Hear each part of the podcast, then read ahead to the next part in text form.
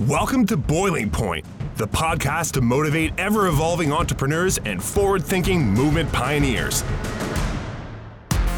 Our hosts, filmmaker Greg Hemmings and executive coach Dave Veale, are turning up the heat in the world's business communities. Our interviews with entrepreneurs, thought leaders, and movement makers are raising the temperature of inspiration. Live from the hottest studio in this quadrant of the universe, here are Dave and Greg.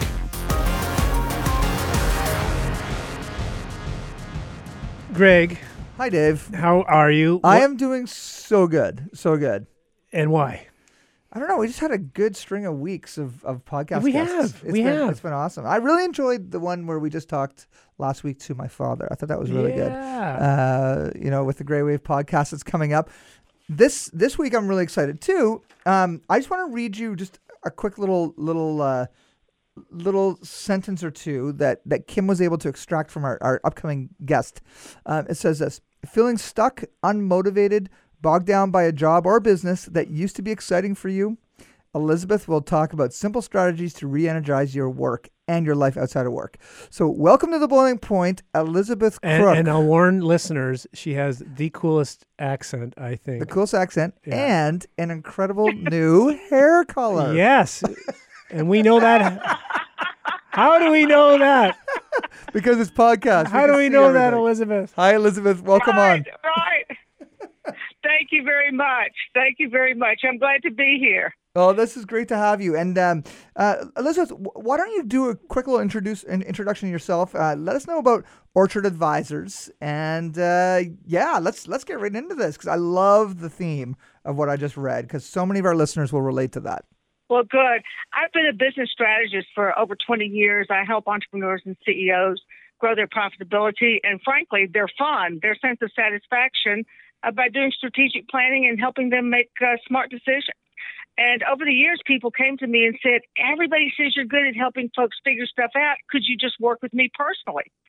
I said, Well, okay. And I am good at it and I love doing it. And so, after a number of years, a, a mentor of mine said, You need to write a book. So I wrote a book called Live Large The Achiever's Guide to What's Next. And so now I continue to work with companies, but I really am so committed to helping individuals and companies I guess leverage and use and find their talents and what's special about them because I believe that when we as individuals are working deep inside our own talents, then we create the most value for ourselves, the most value for our companies and for our communities and our societies. And I think we have a lot more fun. I really interesting. I just had a um, nice meeting with a friend of mine, a very successful entrepreneur. His business is doing very well, but he's he's just saying how unmotivated he is, and he's a little bored.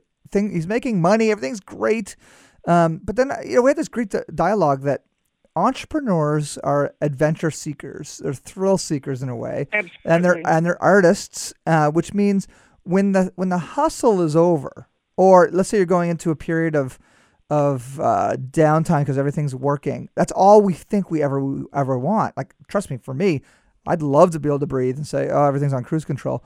But once it happens, I feel that that founders, CEOs, and entrepreneurs they get restless and they they they start looking at other ways to get you know to get that high of the hustle. So I wonder how how you've how you've seen that because uh, you know um, going again feeling stuck, unmotivated, bogged down by a job or business that used to be exciting. Well, it used to be exciting when you were on that growth curve when you're trying to figure it out, right? So, what what's your experience with your with your clients in that in that theme? Well, I think a couple of things. I, I think sometimes one of the things that happens to entrepreneurs is they love the thing that got them into the business in the first place. And as their business grows, several things may happen. Number one is they hire people to actually run the business, which is good, but they may get further and further from that part of the business that really gets them excited and really gets them juiced. And sometimes the place where they really add value to the business. So I always do a full day of one-on-one work with the CEO before we start planning with the company.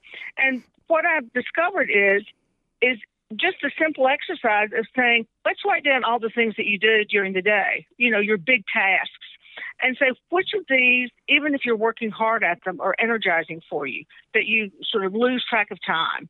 And then which of the things that are just depleting, you say, oh, I wish I didn't have to do that. And then ask yourself how much time am I spending on each of these categories of activities?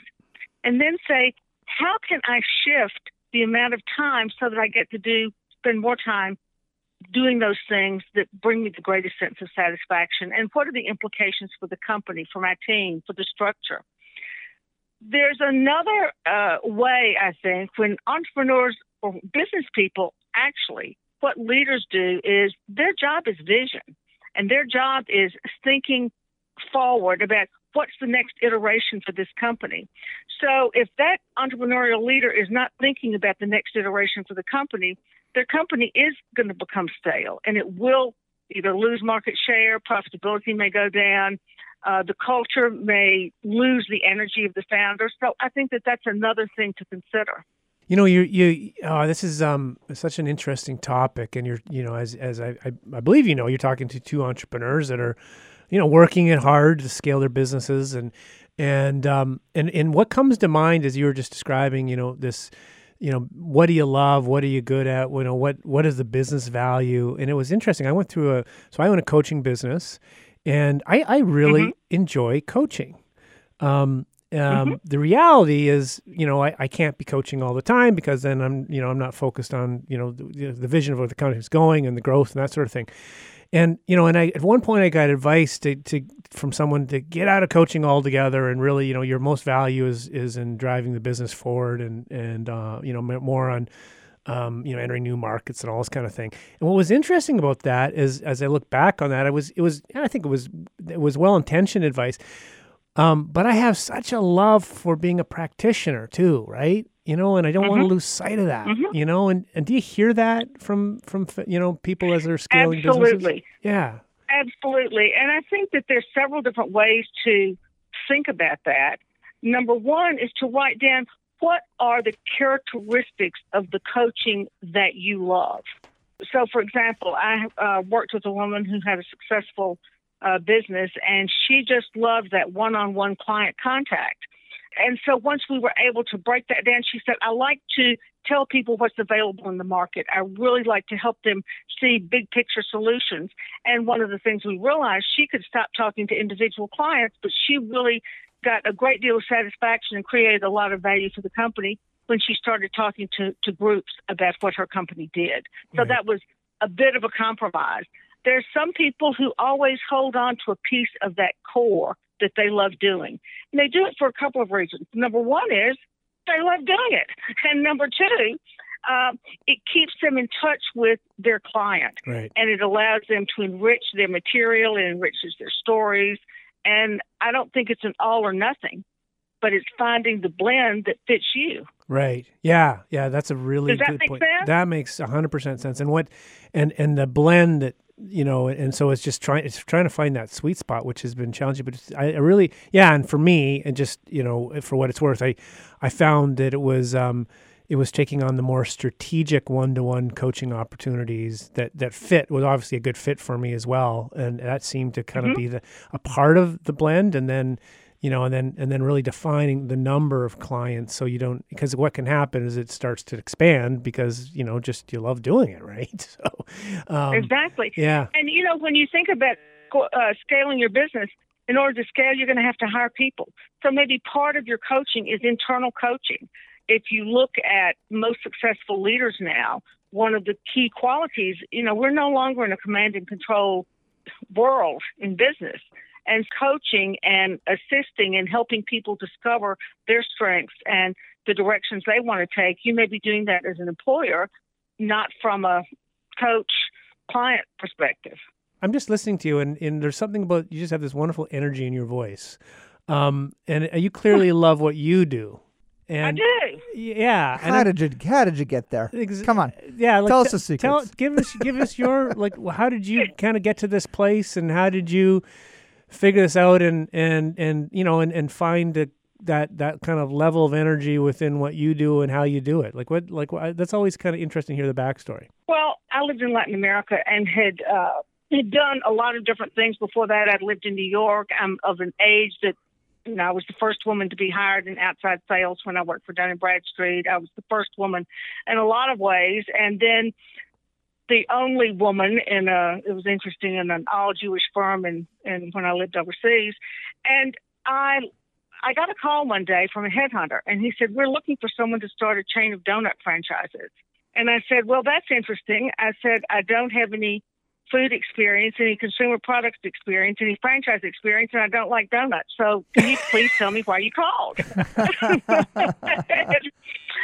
and uh, he gave me a, an answer that was a great gift. He said, We're looking for people who have a record of success at doing things that have never been done before. It was the first time that I could actually string together and say, Oh, yes, that's what I like and that's what I'm good at. Here are all of these pieces. How are we going to put them together in a different way? How are we going to put them together um, in a way that fits some set of criteria? Mm. And so when I came back to the state, I I was working with companies and a software company. I had a couple of clients, and they both made me offers to join their company. And one was a software company. We raised a bunch of venture capital, and we're working crazy hours. And I realized that it didn't matter to me whether that industry got automated, and I was working stupid hours. And so I started thinking, when do I feel most alive? What do I really enjoy? And I was doing a lot of volunteer work uh, for the YWCA, and because I was head of a big program planning committee, I was up in front a lot, helping people structure their thinking, asking questions, helping them reflect in a different way. And I thought, this is what I love doing. This is what I love. And so when I went back to working with people, with companies again, I thought, but I need to learn how to be very skilled at facilitating. I already knew how to, I'm a, I can quickly read. I can, I know what the problem is. I can know what the answers are, but I realized that people need to be able to discover it themselves so I, I became very skilled as a facilitator. But as you hear my story, you can hear that it wasn't just one day the light dawned and I said, oh, that's it. Yeah. It's been, you take a step, you say, what part of this do I love? You take another step, what part do I love? One of the hard parts is the things that we're deeply talented in, we take them for granted because they're easy for us. Hmm.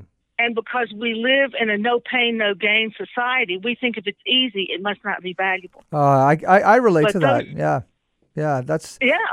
And I, I think recently I've, I've only thought of it that way uh, in trying to analyze my strengths. Because, you know, entrepreneurs can also be very, the word is not defeatist by any means. We're opposite of that. But it's that I think we are good and quick to analyze our challenges and our weaknesses and mm-hmm. that that can be a, a, great strength to be able to do that. Um, but right. oftentimes we forget to look at where are things working because of what you just said. Like what comes to me very mm-hmm. naturally is very similar to you, actually, um, Elizabeth. Is I I'm very natural communicating with people face to face. Very, mm-hmm. you know, and you know, I have no shame. I'm very, uh, you know, I, I don't mind if people think if, if people think I'm uh, I'm nerdy or a moron or whatever, or just it's all good. You know, I just I love people. I love I love connecting with them.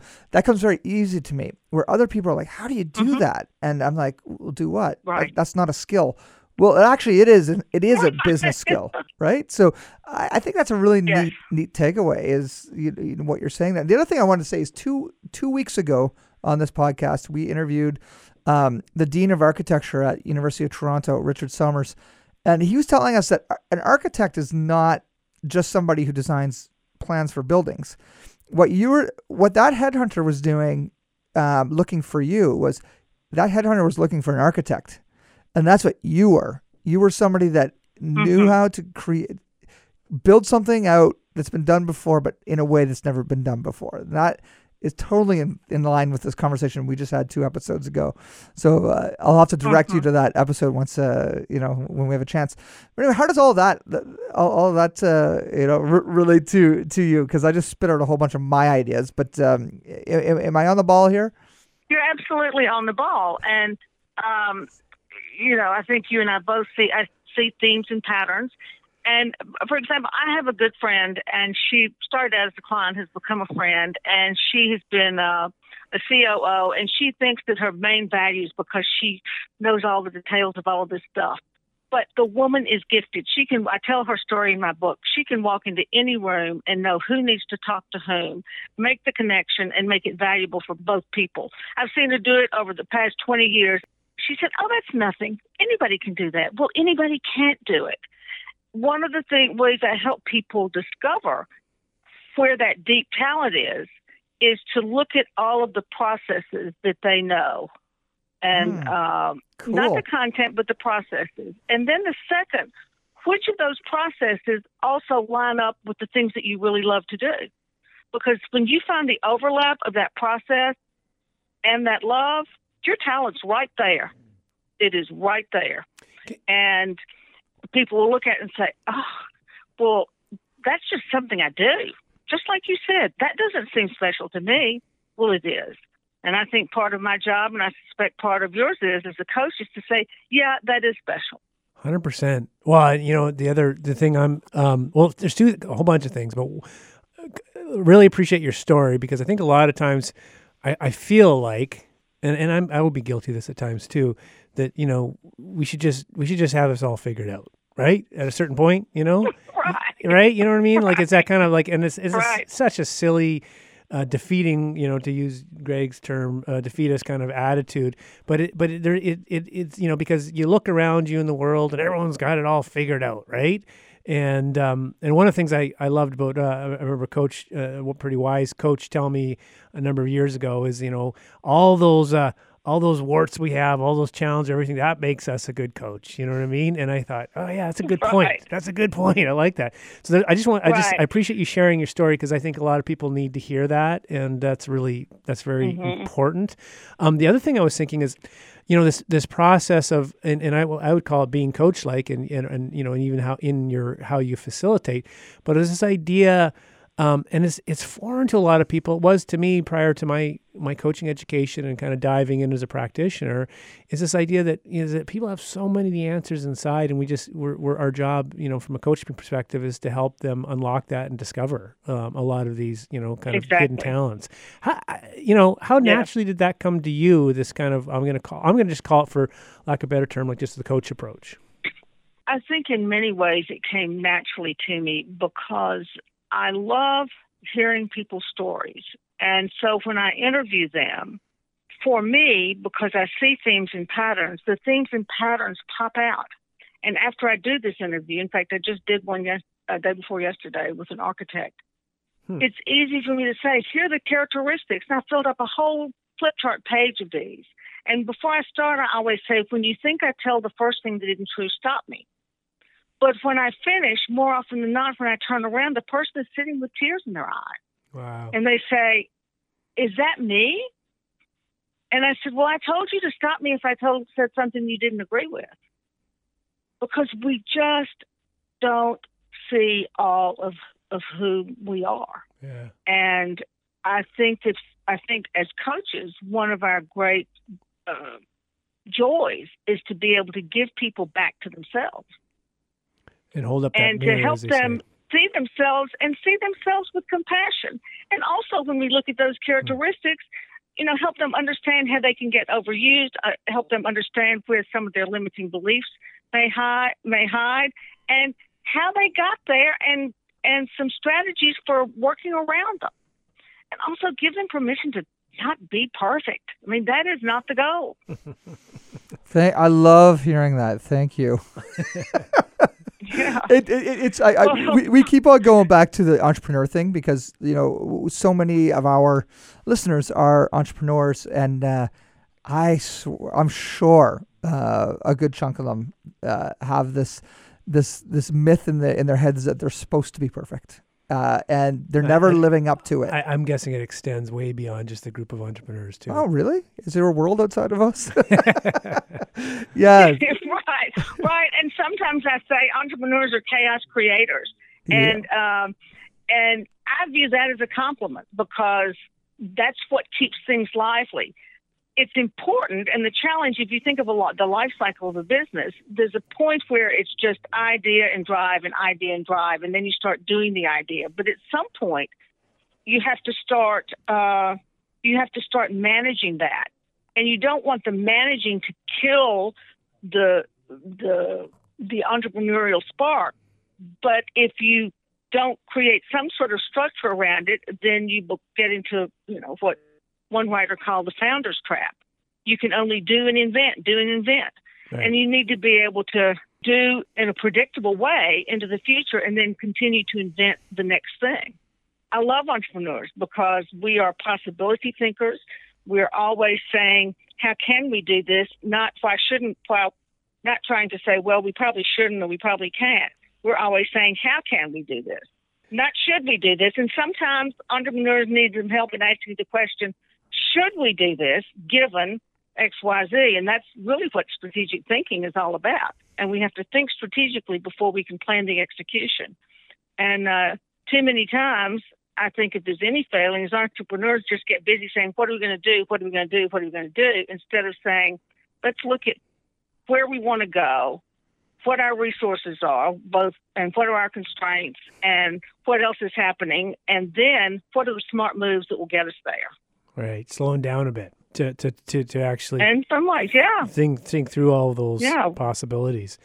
Um, so I'm guessing. Yeah, we do quarterly planning with all of our clients in addition to annual planning because things change. Yeah, yeah. Actually, it's funny. We have a we have a there was a guy that spoke to. We're part of an entrepreneurial um, forum. Uh, Greg and I, different different cohorts, but one of the speakers came and, and he he it really it really resonated with me. It was a number of years ago, but talking about you know doing ninety day plans, like I think is essentially what you're saying. Yep um, and and not yep. really getting beyond that because it's just so much change. And he was um, he was um, in uh, specialized mining. Um, I remember him. Drilling, what was his name again? Drilling. Francis McQuarrie. Oh, it was Francis. Yeah, yeah. Ah, um, right. Okay, but he, but no, but he took it. He took, borrowed the idea from someone else. Maybe that's what you're thinking yeah. about.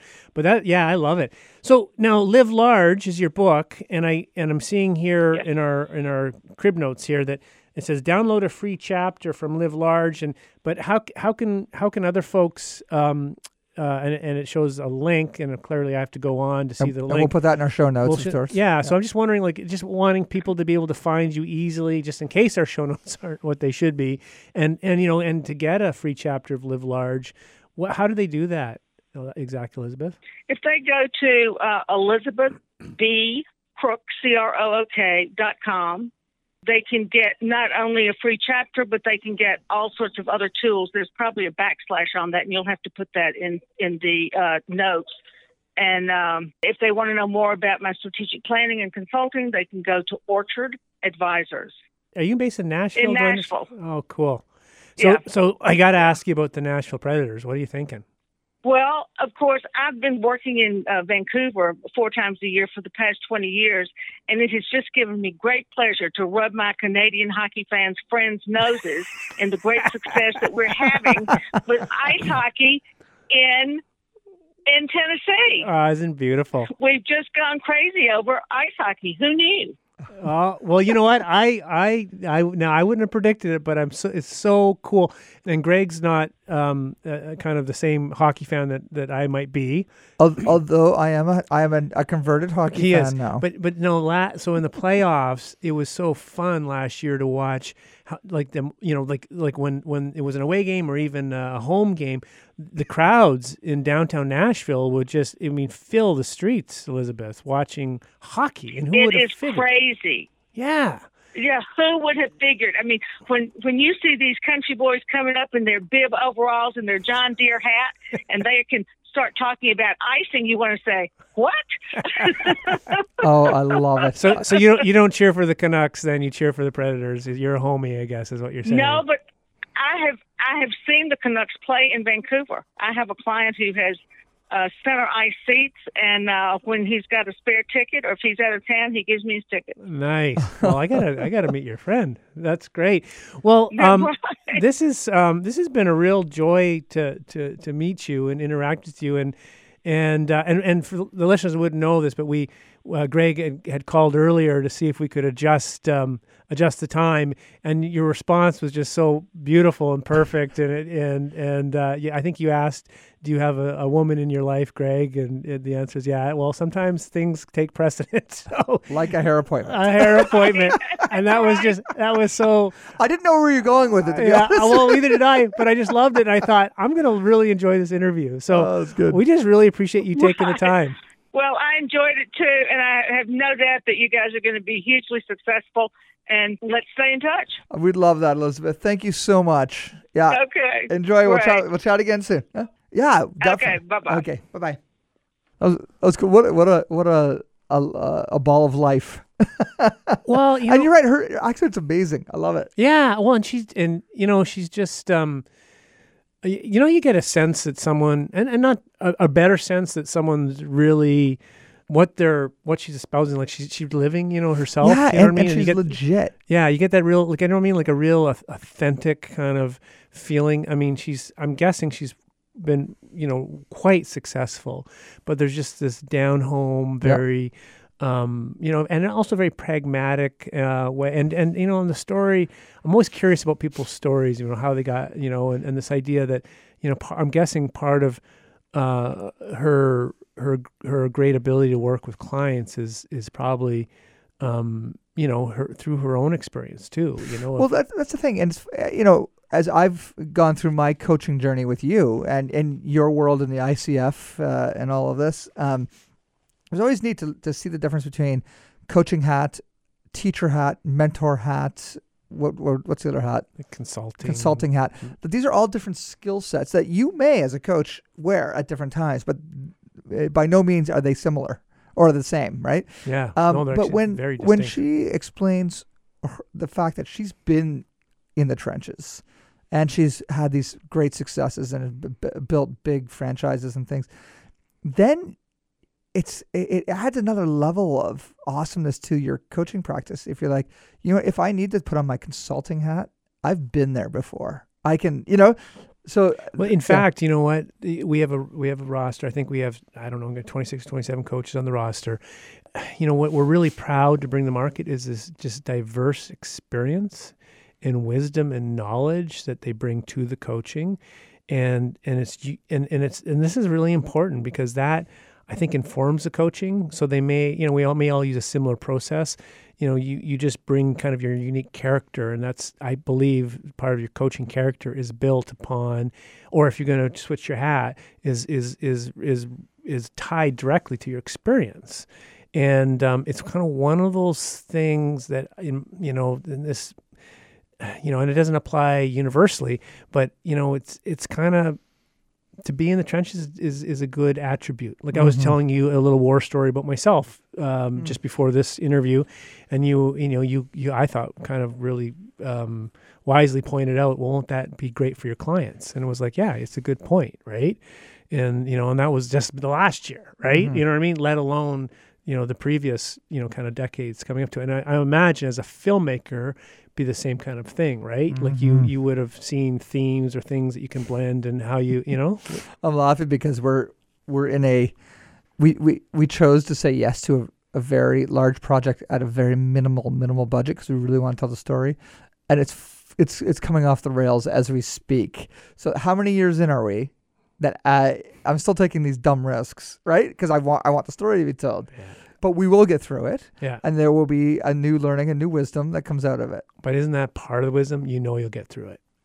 There you go. you know and the other thing is i was just going to say that you know i'm kind of thinking of what elizabeth was describing is uh, i'm guessing if she was to work with you directly she would probably quickly determine that you are all about it's not about making a profit as much as it's telling a beautiful story so that's your attraction Yeah. You know and then and and, and then there's risk that comes with that because some of the best stories that you probably tell or want to tell um, are going to be are the ones that don't are not going to be making money. financially challenging Yeah. and that's why you have filmpreneur is to to so you can weather those storms Mm. right Hey, hey, man! Thank you for bringing that around. That's it's so true because it's not filmpreneur filmpreneur.net. it's not about not taking risk and not telling the right stories, but it's about doing it with a balanced business. So you're not going to go bankrupt when you're telling the important stories. yeah You know. So that's uh, that's nice props. If everybody's interested in hearing what I'm talking about, Yeah, filmpreneur.net.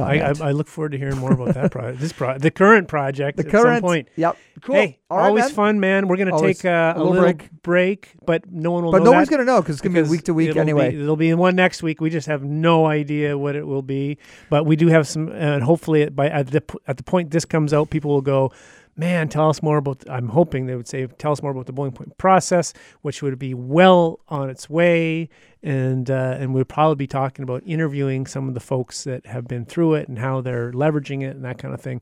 So I am forecasting that. I am projecting that idea out into the future. boilingpointprocess.net. Remember that, folks. That's great. And uh, again, thanks to Elizabeth Crook. Thank you for being uh, a ball of light for us uh, today as we uh, head off to March break and enjoy some vacation time with the families. Although it won't be March. Yeah, I know. June break, whatever it is. Yeah. April All right. or August, whatever. Christmas. See you, Dave. See you, buddy.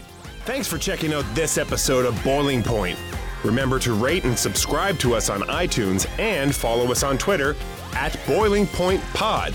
To see more from Dave Veale, check out leadershipunleashed.ca or visioncoachinginc.com and on Twitter at Dave underscore Veale. And to catch up with Greg, visit hemmingshouse.com and at Greg Hemmings on Twitter. Thanks for listening and remember, keep that pot boiling.